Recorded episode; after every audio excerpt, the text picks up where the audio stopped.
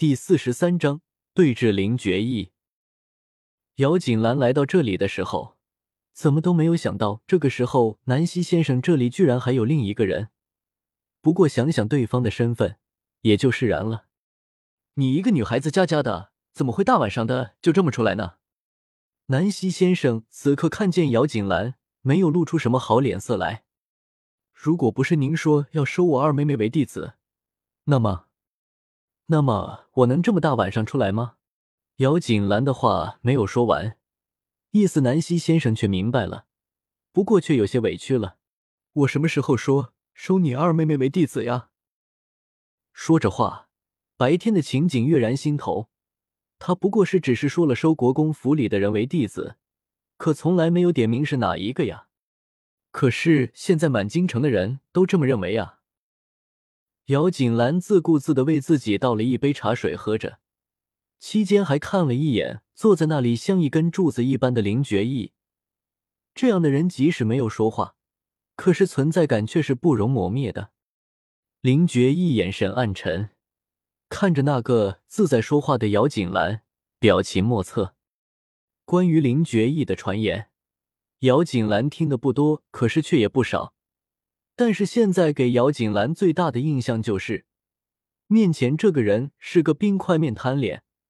两人见面的次数虽然不多，可是除了自己要求的那一个笑容，林觉意就一直都面瘫，眼神莫测，让人看不懂他到底在想些什么。这些笨蛋，一句话竟然歪曲至此。南希先生也不是笨人，脑子里回想起好友曾经对他说过姚锦兰姐弟在国公府的地位，也自然明白那些心长偏了的人会怎么去理解这个事情的。这个由您自己决定就好。姚锦兰非常大度，南希先生的事情不会太过干涉的。不过他今天来这里，却还为了另一个事情。本来是要向南希先生讨教，看看有木有一个简便的方法来还掉欠人的要求。有些事情老是拖着，心里倒是不舒服。姚锦兰一直都若有所思的看着林觉意，南希先生看到。眼睛在两个人之间扫视而过，随后装作有事情一般的出去了。小女子要求的事情，世子已然做到，就是不知道世子爷希望小女子做些什么。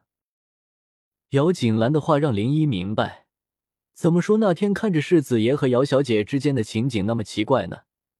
原来是因为两个人做了交易，不过就是不清楚世子爷为何会这么做呢？林一怎么看都没有看出。这个姚小姐有什么特别的本事儿，做得到他们都做不到的事情呢？屋子里静置了一会儿，没有人说话。姚锦兰抬头看着那神色不明的林觉意，皱着眉头继续说着：“林世子，如果有什么事情需要小女子做的，但讲无妨。虽说小女子势单力薄，不过世子爷若是讲了，小女子自当尽力去做。”眼神真挚，语气诚恳。姚锦兰的话让林觉意微微抬头看了他一眼，而此刻那双古井无波、好似自己一般的眼神，让林觉意的眼里闪过一抹异色，脸上神情丝毫不变，薄唇轻启，带着一股慵懒。不用着急，时候到了，自然会告诉你的。冰冷绝对的话语让姚锦兰眉头一跳，看着林觉意那慵懒的神情。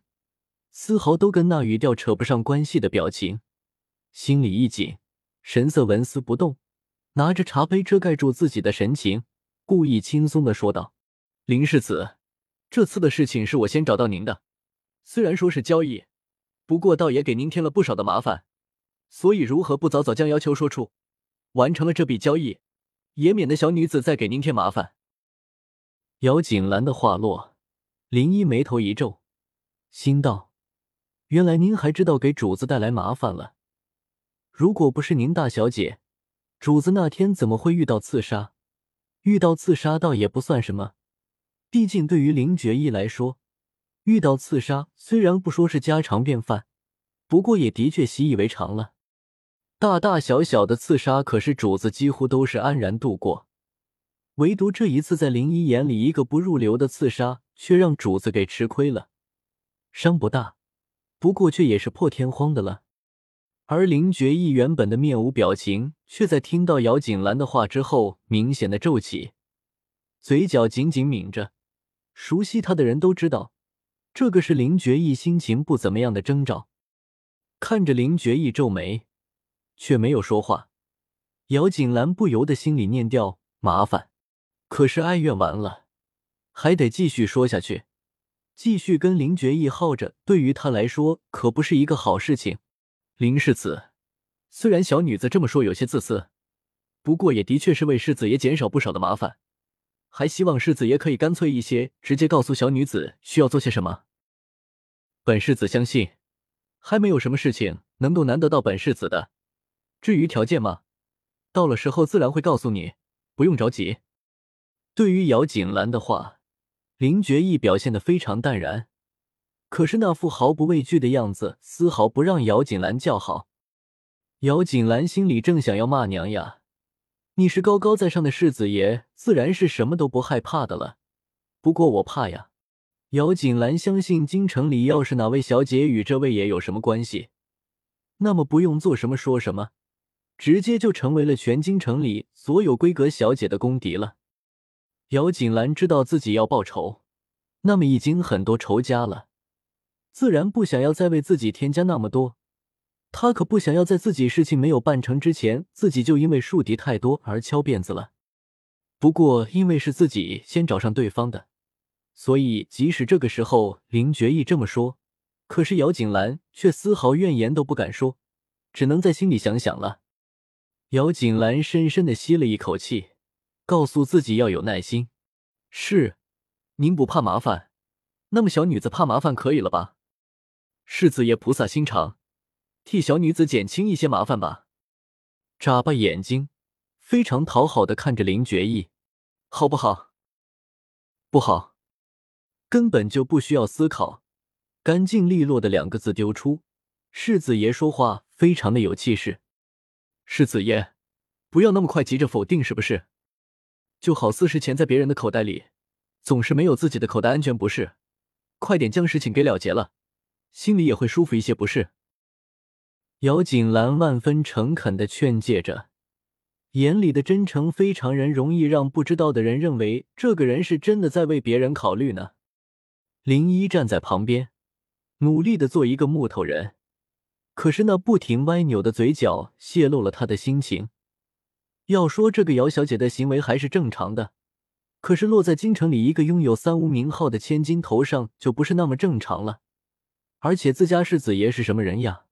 就是家里王爷和夫人、郡主和世子爷说那么多话都不见得搭理，却在这里和姚小姐讨论这个事情，这个行为也不正常了吧？姚锦兰努力的想要和他脱离干系的话，让林觉意的神色变得有些压抑。京城里女子那么多，哪家小姐不是以和自己说了句话而骄傲半天也？可是眼前这个女子却生怕好似和自己有什么牵连一般。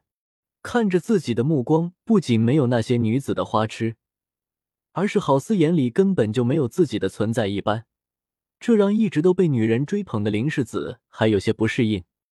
林觉意身上散发出来的的冷然气息，让姚锦兰皱眉。虽然坐的林觉意还算是远的，可是仍然感觉到身上有些发冷的感觉，下意识的朝着后面退后了一步，而就是这个动作。让林觉义心里的角色落下，再无更改。姚国公府里，云归院，姚齐轩一回来就被老夫人给宣召到了院子里去了。老夫人对于姚希韵他们的说法，虽然听着十分的心动，可是事关重大，总觉得还是要再问问自己的儿子，心里会更加的踏实一些。听说今日南溪先生说收徒的时候，你也在场。不知是否真有这个事情？今天吕府的宴客一结束，不过众位大人间也还相约着到了酒楼里再会。虽然不知道南溪先生收为弟子的到底是国公府里的那位小姐，不过人是国公府里的，这个是错不了的。所以一众人划拉着姚齐轩到酒楼里再次交谈攀交情，能够和南溪先生有关系的人，也是众人追捧的对象。姚齐轩自己没用，多少年都没有尝试过被别人追捧的、奉承的滋味了。今天被众人这么追捧、讨好，那样的感觉怎么不舒服呢？于是非常得意的享受众人的讨好，不自觉就喝了很多酒。刚刚回府就被老夫人请到云归院来了，现在脑子都还不清楚呢。自然是真的了，南希先生可是当着我的面亲自说的，那个时候还夸赞我说养了一个好女儿呢。南希先生的一句话让姚奇轩飘飘然，好似整个人都进入了天堂了。姚奇轩的话让老夫人悬着的心也算是落下来，踏实了。自然，对于姚希韵倒也多了一份看重，不为他本人，不过是因为南希先生罢了。既然南希先生已经表明了要收徒的心思了，虽然韵儿是女孩，读书倒也不是什么要紧的事情，不过能到南希先生门下也是极好的。你好歹也是韵儿的父亲，可要为韵儿好好的打点打点，毕竟这样的机会可是随便谁都能有的。老夫人非常慎重的交代着姚奇轩。同时也表明了老夫人对此事儿的看重。虽然酒醉着，不过是因为自己心爱女儿的好事情。姚奇轩歪扭着身体站起来，对着老夫人恭敬道：“是，是，是，儿子自然明白，且是韵儿的事情，儿子自然会放在心里，将一切事情都给办妥了。”老夫人看着姚奇轩这个样子，也就不再说什么。虽然说对姚希韵虽然没有那么喜欢了，不过若是姚希韵能够为国公府重新带来辉煌，那么又自然另当别论了。